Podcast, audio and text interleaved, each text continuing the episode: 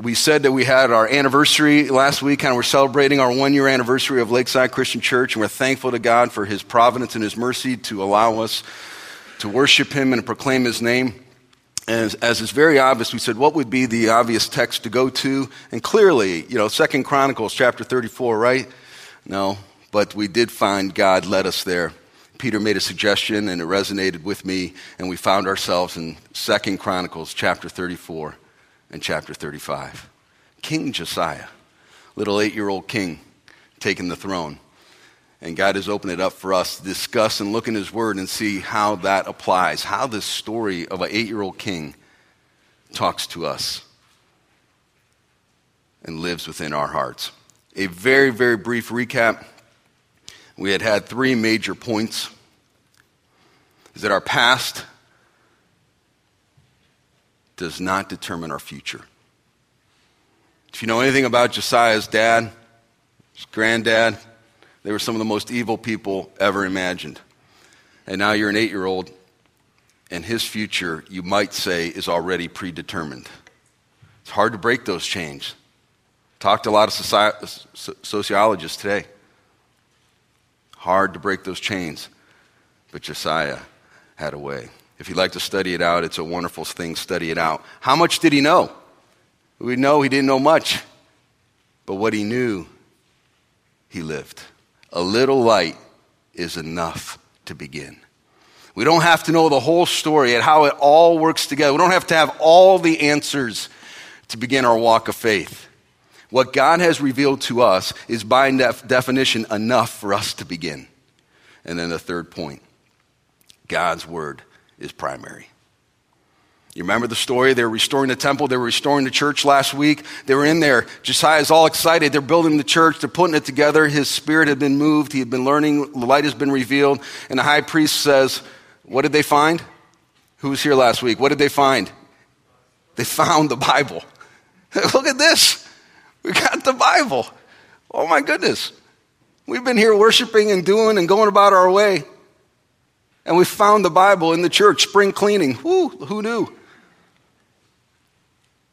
And from there, the light accelerated and the repentance increased and things changed even faster because the Bible is it.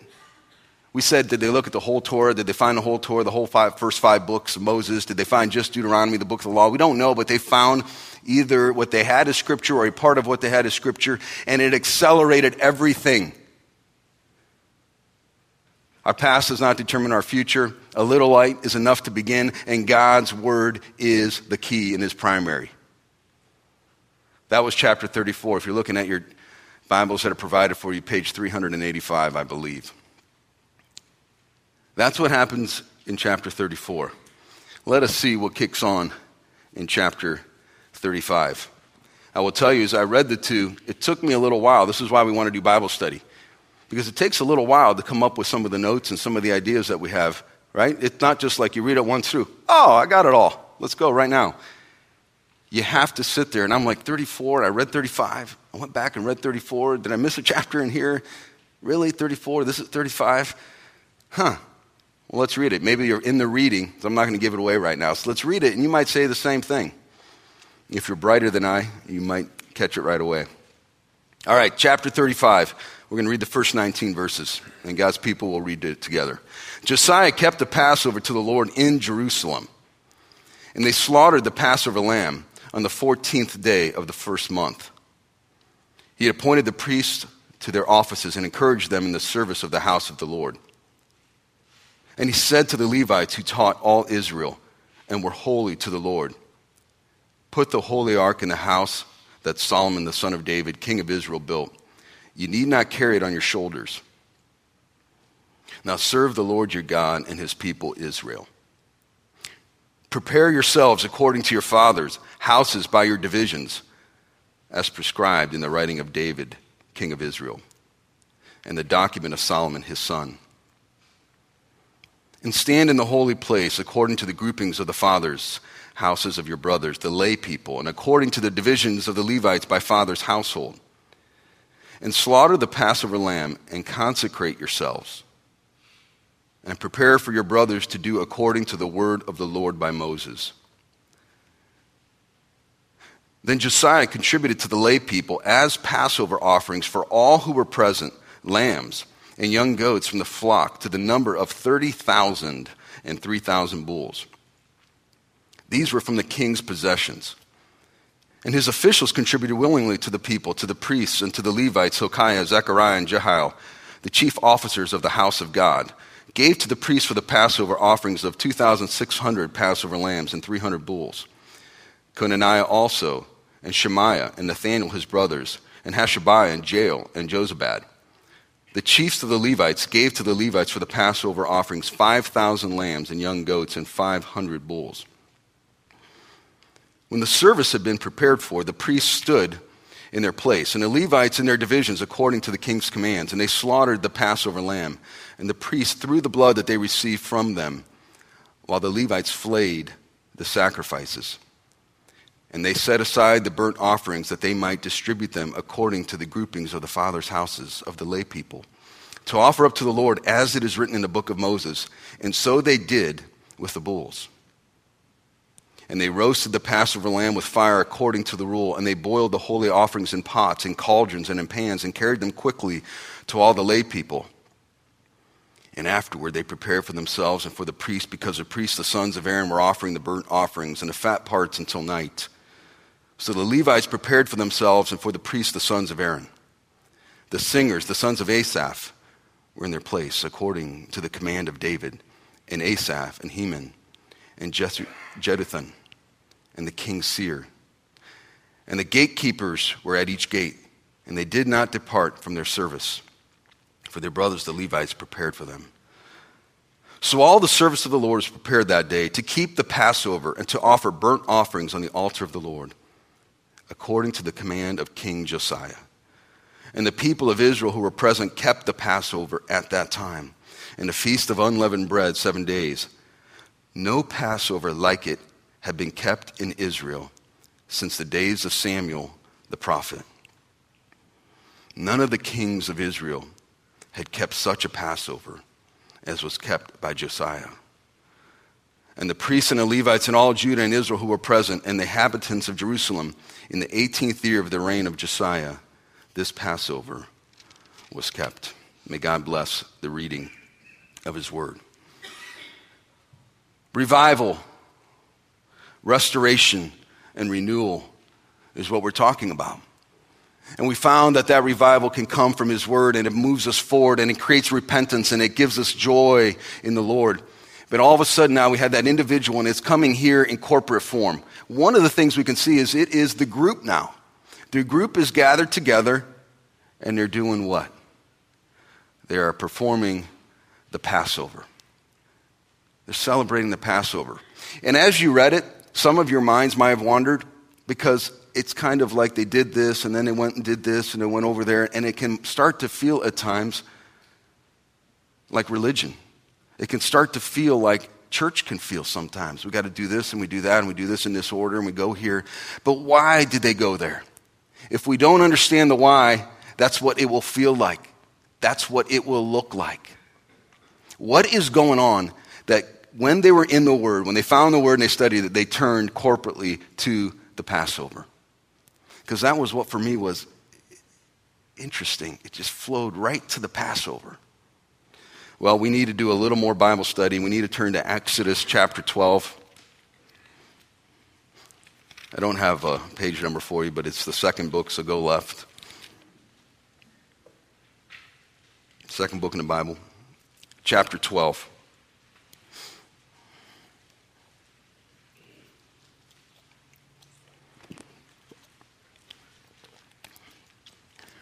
We're going to bounce around chapter 12 just for a bit here. Start with me in verse 21.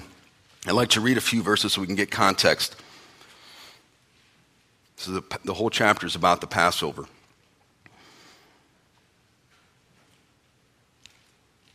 Then Moses called the elders of Israel and he said to them, Go and select lambs for yourselves according to your clans and kill the Passover lamb. Take a bunch of hyssop and dip it in the blood that is in the basin, and touch the lintel and the two doorposts with the blood that is in the basin. None of you shall go out the door of his house until morning. For the Lord will pass through to strike the Egyptians. And when he sees the blood on the lintel, on the two doorposts, the Lord will pass over the door and will not allow the destroyer to enter your houses to strike you or kill you. You shall observe this rite as a statute for you and for your sons forever. And when you come to the land that the Lord will give you, as he has promised, you shall keep this service. And when your children say to you, What do you mean by this service? you shall say, It is the sacrifice of the Lord's Passover. For he passed over the houses of the people of Israel in Egypt when he struck the Egyptians, but spared our houses. And the people bowed their heads and worshiped. You remember the story at all? Are you familiar with the story, right? The, the Israelites are in Egypt. They're slaves in Egypt. They want to get out and they go through the plagues. And here we're coming out of the last plague where God is going to strike. And he tells them, I am going to pass over this land, and I'm going to kill the firstborn of everything, except for there's one way out. If you kill a spotless lamb, a blameless lamb, and you put the blood of that lamb on your doorposts as a sign for God as He passes over, that house I will spare. So the blood of the lamb is what created salvation for a house. And it is called the Passover because it passed over. The Lord will pass over a house. Now, we have a lot to do here, and we're going to see how we're going to do it. I'm asking the Lord for some grace because I got some distracted thoughts because there's so much here and hard to pack it in. What I wrote down is a few verses. I hope it'll unpack it for us. We're going to go back just to chapter 11 a little bit as we unpack this. Chapter 11, verse 4. So Moses says, Thus says the Lord, about midnight I will go out in the midst of Egypt, and every firstborn in the land of Egypt shall die, from the firstborn of Pharaoh who sits on his throne, even to the firstborn of the slave girl who is behind the handmill, and all the firstborn of the cattle.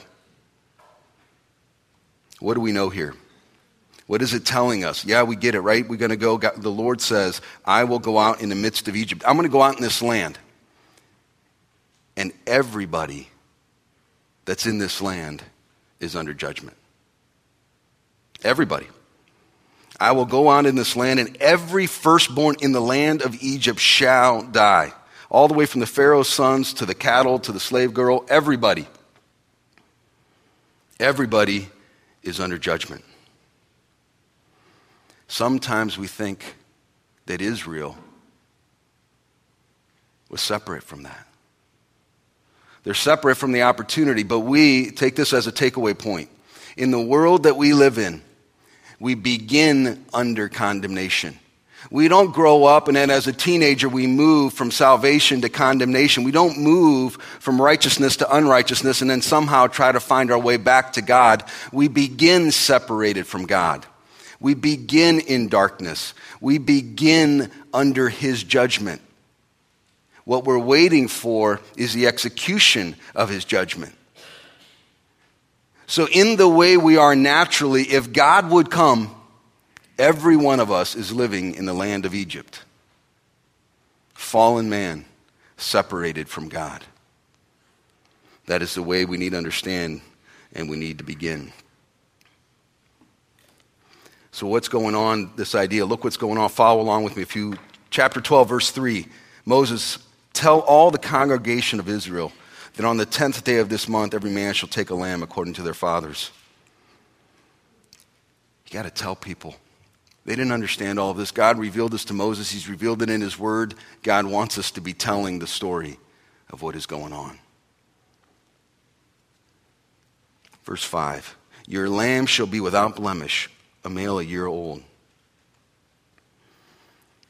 This is the prophecy that's giving us the vision of Jesus Christ. The Passover in this day. The Israelites didn't understand it completely, but he was telling them, You shall take a spotless lamb, something without any blemish, without any error in it.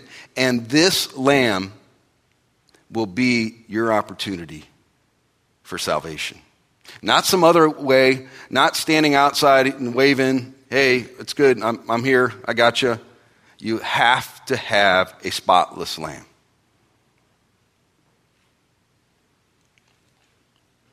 The blood of the lamb. Your lamb should be without blemish, a male of a year old.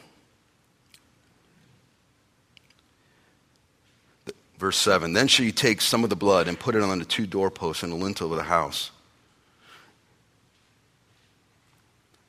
Taking the blood of the lamb was a sign. Putting it on the house, this blood is, Lord, what we're trusting in. Now, think about that for a second. It seemed like, is you sure? I mean, if we're wrong here, uh, somebody dies. You just want us to take a lamb and a little bit of blood and just put it there. If it was me, I mean, I'd be putting it all over there, right? I mean, just make sure and put a spotlight on it. I mean, because the risk, the risk to being wrong is grave. So, belief that the blood, take a look at how much faith that is. How many of us would want to build some kind of bunker? Well, clearly, some kind of, maybe it's a poison gas that's going to come. I don't know how they're going to accomplish this, but if I can just get deep enough in the ground, if I can build a big enough bunker, if I can run further away, maybe if I just get, you know, a couple miles away, lots of other ways to salvation, right? That seem a little more prudent, that take a little less faith. Here's what I'm going to do I'm going to put a little bit of lamb and put a little blood on the doorpost, and I'm just going to go to bed. Relax. Takes a little bit of faith, doesn't it? Takes a little bit of faith, especially when you've seen the first nine plagues, because you kind of believe it's coming. What God said He's going to do. What else did He ask him to do? Take some of this and put it on verse 8. They shall eat the flesh that night, roasted on their fire. To me, this is a symbolism. So, one we've symbolized in Christ, putting it on our house. But what does the eating of it symbolize? Taking it in from our house into our hearts, into our bodies personally. We can symbolize that we are people of God and that the house has a faith in God and we put the blood of the house, but we are to eat of it. We are to bring the lamb into our own bodies. It's where he wants to reside, it's where he wants to be. Some other interesting, verse 11.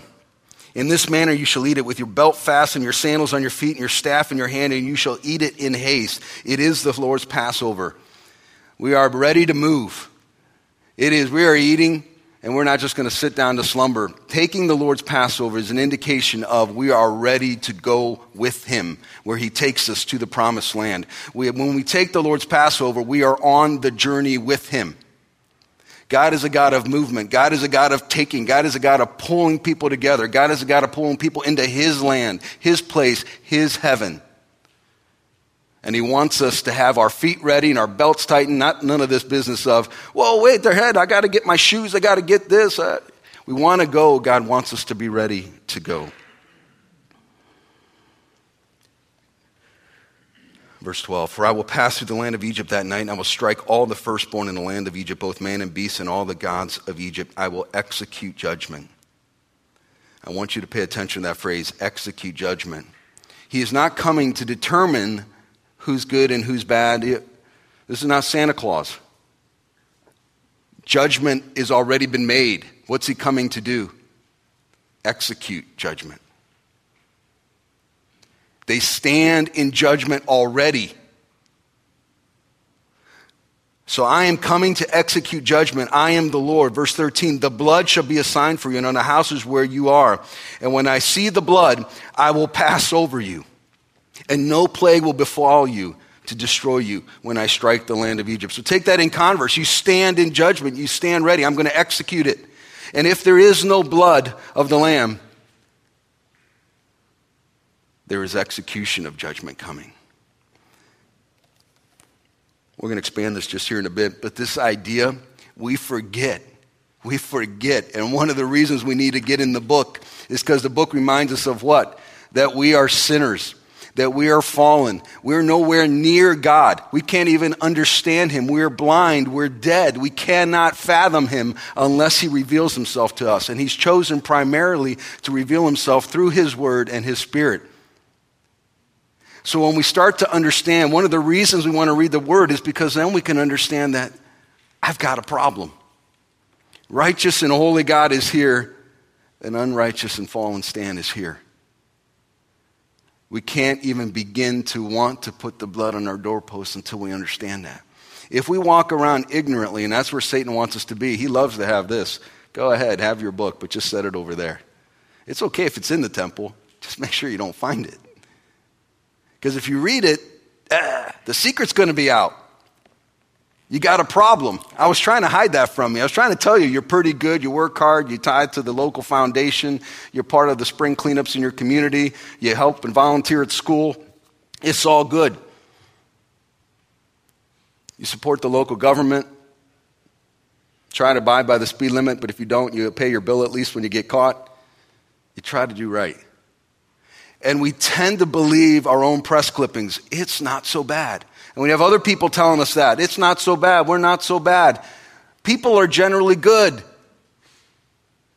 If people are generally good, why are hundreds of millions being murdered in, in warfare every single century, it seems? The more people we have, the more people are dying at each other's hands. We like to say philosophically we're generally good, and we know that it doesn't resonate, but we don't want to do the hard work. But right here, and I think sometimes we don't, because we don't know what the answer is then. If we're not generally good and we're not good enough, then what? It's the blood of the Lamb on the doorposts. And so, what, verse 27, so what did the people do? Jump ahead. You shall say, I love this. When the children, verse 26, when the children say to you, What do you mean by this service? They're doing this in the future. And you shall say, It is the sacrifice of the Lord's Passover. For he passed over the houses of the people of Israel in Egypt when he struck the Egyptians, but spared our houses. When you tell that to the children, when they heard that, what they do? And the people bowed their heads and worshiped. I'm reading a book. It's just a, uh, if you will, just a fun book, um, a fiction book and a part of it struck me. I was reading a passage in it this week as I was obviously preparing some of these things. And it's a, the setting is World War I, most of the settings in uh, Britain. And it's talking about this coal mining town. And in this coal mining town, everyone, you know, they're, they're coal miners and everyone's a coal miner and they're working really hard and the war breaks out and the, and the young men are conscripted into the army. And they've been in the army now, and now they're fighting Germany, and you got Britain and Germany, and they're up in France, and they're fighting like crazy. And some of the, some of the issues that are going on, the gossip on the street is that the, the, the way the war is being set up and the way it's being run by the generals is a disaster. So the local papers are saying, we're winning all the time, which is great. You know, it's all good, you know, the little propaganda in the papers. But the gossip is our boys are dying left and right. It's massacres on, on the, on the French front and on the German front. They're dying. Well, one of the rituals was on a monthly basis, the post office would come. And they would come with letters from the army. And they would deliver letters because so many boys were dying. And all the boys in the town were in the, in the fights. They would just walk with the stacks of letters and they would walk house by house. So all the people would be standing out mom and dad, maybe little sister, maybe younger brother who is 13, not old enough yet and here comes the postman. And what do you think everybody wanted? Can I have my mail? Or please, please have no mail for me. The one mother who's trying to give him the envelope, like, I don't want it, take it back. I don't want it to. And they were going down house by house. They were coming to the one, of the main character, they paused and they went to the next house, no mail. Imagine, think like that, you and me, passed over. Can you imagine the joy? Obviously, the sorrow. That's, we'll get to that issue the sorrow for our neighbors. But imagine momentarily passing you by.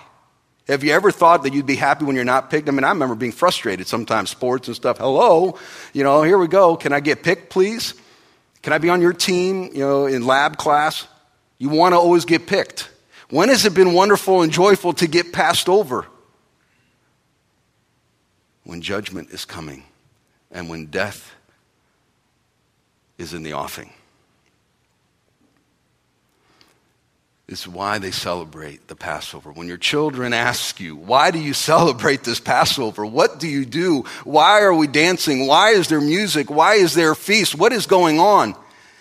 Let me tell you why. We were passed over. We are alive. You are alive, son, when you could be dead because of the grace of God.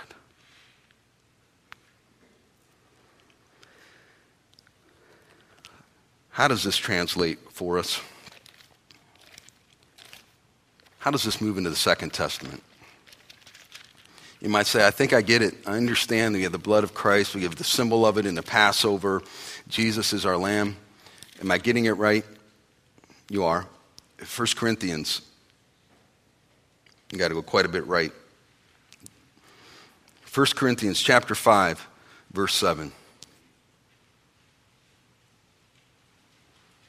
Paul, writing to the church at Corinth, says, Cleanse out the old leaven that you may be a new lump, as you really are unleavened. For Christ, our Passover lamb, has been sacrificed. It's explicitly stated throughout the New Testament that Christ is our Passover. When, when we say that we celebrate Jesus Christ and that his death and his resurrection, when we say that Jesus died, we believe in Jesus, what we mean is the story of the Passover.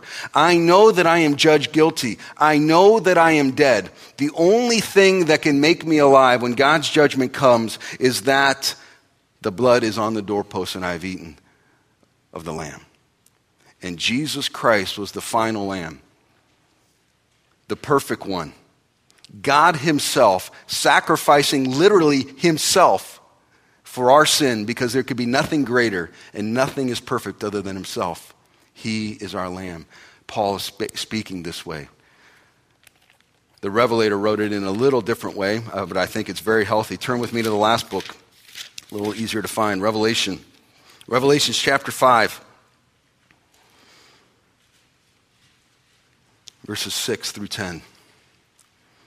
John, when he's seeing the vision, he's seeing the vision of Christ in heaven, seeing that this is what is going to be said. This was what was said that he was able to see. This is what it is recorded for us to understand and to know.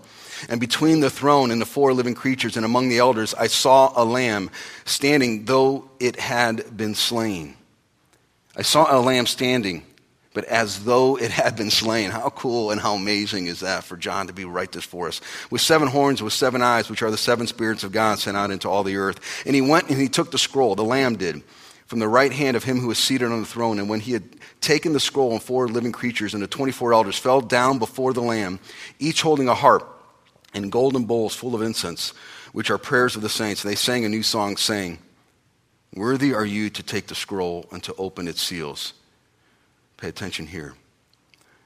For you were slain, and by your blood you ransomed people for God from every tribe and language and people and nation. And you have made them a kingdom and priests to our God, and they shall reign on the earth. For you were slain, and by your blood you ransomed people for God from every tribe and language and people and nation. The title, the subtitle of today's discussion is Saved for Grace. You might have thought it's a typo. Mikey did not mistype it. He got it right. It, typically, we would say that we're saved by grace, right? That's what we've been talking about, and we are.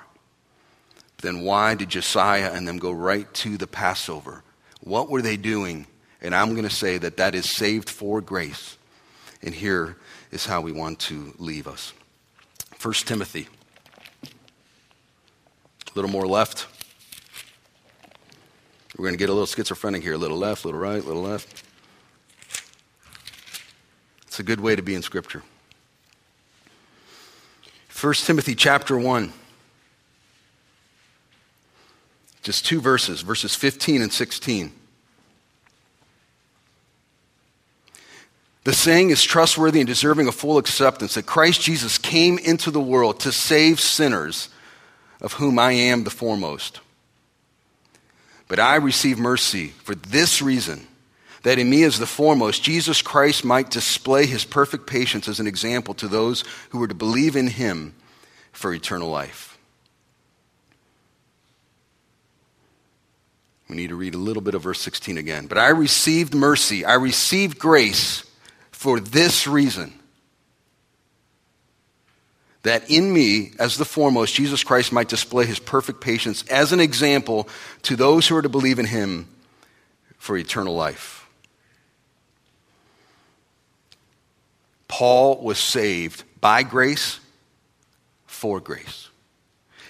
He was saved to be an example, to tell others of the saving power of Jesus Christ, whose blood had ransomed the people from every tribe, nation, people, and tongue.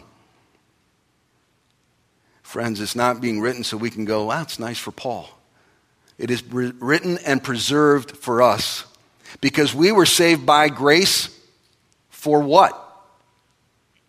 For grace. The grace we've been given is the grace we need to share. Could you imagine being there in the time of the Exodus, putting the blood on the doorpost and you're walking out, one of your best friends right across the street, and it's near midnight and you see no blood on their doorpost. Friends, what were we to do? Say, oh, well, I've got mine. Is that the heart of Jesus?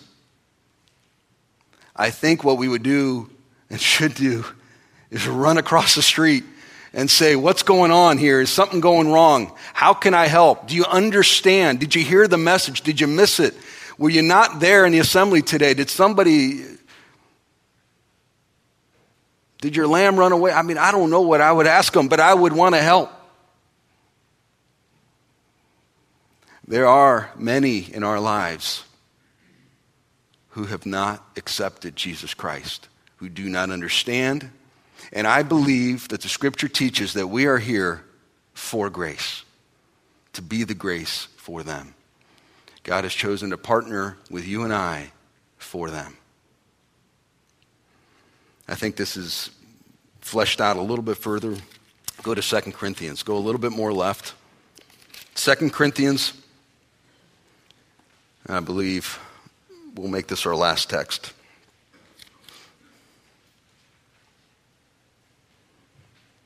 But I will pick two in 2 Corinthians, so that's okay.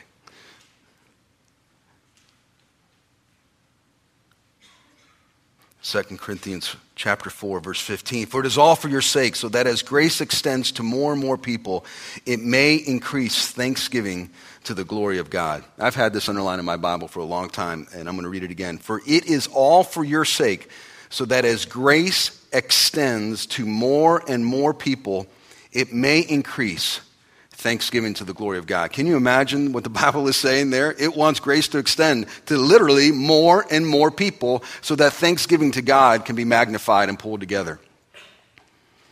The Spirit is going to do that work, but the Spirit has chosen to do it through His commissioned. And who are those commissioned? I'm really glad you asked that, so go ahead in the next chapter, chapter 5, 18, 19, and 20. All this is from God, who through Christ reconciled us to himself and gave us the ministry of reconciliation. That is, in Christ, God was reconciling the world to, world to himself, not counting their trespasses, i.e., their sins against them, and entrusting to us, to you and I, the message of reconciliation. Therefore, we are ambassadors for Christ, God making his appeal through us we implore you on behalf of Christ, be reconciled to God. God is using us. He's using you and me to tell the story of His grace. And this was true even in the Old Testament. I'm not going to make you go back, but if you're taking notes, you'll go back to Exodus chapter 12. If you start at the end of the chapter towards verse 43, they're going to go through how do we institute the Passover, right? They start instituting, and guess what one of their first questions is? Well, it's not going to be just Israel. It's not going to be just those of us that were saved. Pretty quickly, we're going to be somewhere, and there's going to be others around us What do we do then? He says, listen, if you got foreigners, if you got different journeymen, if you got people passing through, if you got neighbors that are not Israel, they're not allowed to partake. They're not allowed. Because it's an, a rite of faith that is being asked for. But they could be allowed if they take on them the sign of the covenant. If they take on the sign of faith, and in that time, God had the sign of the covenant being circumcision. If they take the circumcision and if they take the sign of faith, gather in the foreigners because they will celebrate the Passover with us. Our sign of the covenant today is baptism. So when we share it with somebody and we say, hey, let's come celebrate the Passover, do you believe in Jesus? No, they do not celebrate because what are you celebrating? You're celebrating blasphemy. You're heaping condemnation upon ourselves, similar to communion. But if we say Jesus Christ died for you, all you have to do is accept his blood. God wants you to be saved. He will cover your sin by his grace if you will accept it. Do you accept it? Amen. Will you testify that by baptizing in the name of Father, Son, and Holy Spirit? I do. Amen. Let's celebrate because we too, you too now are grafted in. You are part of the family, part of the universal church, and we are saved together equally.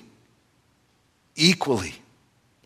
It is for everyone, for all place, and for all time. We gather and we scatter.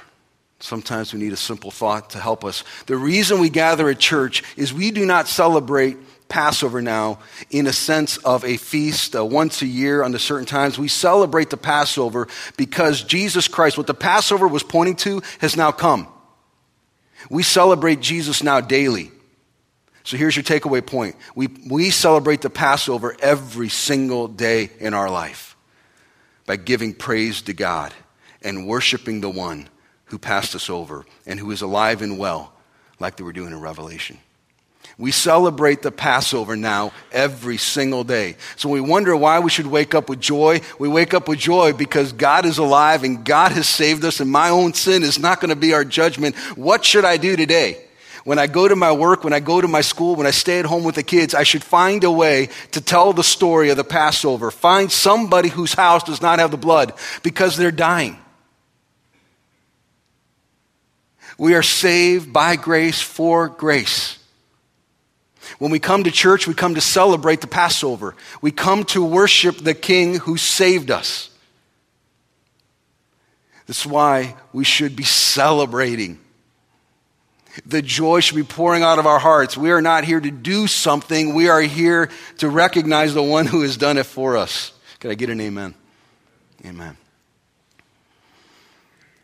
A practical point, because I think we would all say amen to that, which we did. It's difficult, though, right? To conjure it up. I want to feel compassion for them, but I'm exhausted. So, the takeaway here for us is, and I'm off the scripture, I'm just kind of extemporaneous for you here for a second. You cannot manufacture compassion. Can't do it. All right, now let's create a program to go do that. All right, that's what we need to do. Pastor said we've got to do it. Let's organize ourselves, do it. If the heart's not in it, it's not there. We got to get into the Word. That's why it started with Josiah and his reign started with they found the Word, they were in the Word, they repented, they changed, they got rid of stuff. One of the first things they did, they simplified. And when you get into the Word, you'll be shocked at how your heart will be full for worship and you will be so energized to go out. How do we title this whole thing in this whole anniversary message? Revival renewal and restoration. We're not talking about piling on more to do. We're talking about getting rid of everything that exhausts us because when we're in the Spirit, we will be energized. We may be hurt, we may be broken, we may be despised, we may even be sad, but we will be energized. And the energy comes from God Himself as we worship Him. And the energy for evangelism is not a work, is not an exhaustion. It is an outpouring of the joy and the energy that is in us. If you believe that God created all the energy in the entire universe, it is here and is for us and it is to lift us up. This is not work, it is the joy that work can be. Friends, I want to encourage us that in our lives, in your life and in my life, there are particular people that are there that are dying, that don't know that they're dying, or know, know that they're dead already, and they have an opportunity for life through the shed blood of Jesus Christ. If you and I have been made aware, we have been made aware for our salvation, and we have been saved for grace. if our heart is not there, if we are struggling to find that as a preeminence for our existence in this life, confess it to the Lord. It's not going to shock him. He understands we struggle. Get into the Word. He has promised us for what He has called us, He will equip us.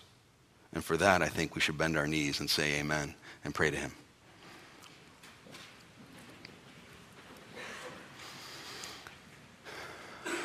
Father God, we want to thank you that you've left us your word. We want to thank you that you've given us the story that you have preserved through the chronicler of Josiah, a young man who's being raised up without a lot of knowledge, with a lot of baggage, with a lot of sin, with a lot of issues, with no coaching and guidance from parents and others. But you have provided those people in enough light. And you're providing that for us here, Lord. We all come with our different challenges, our different histories, our different struggles. But you've brought us here together and you are talking to us. So, Lord, first thing we ask is make sure, Lord,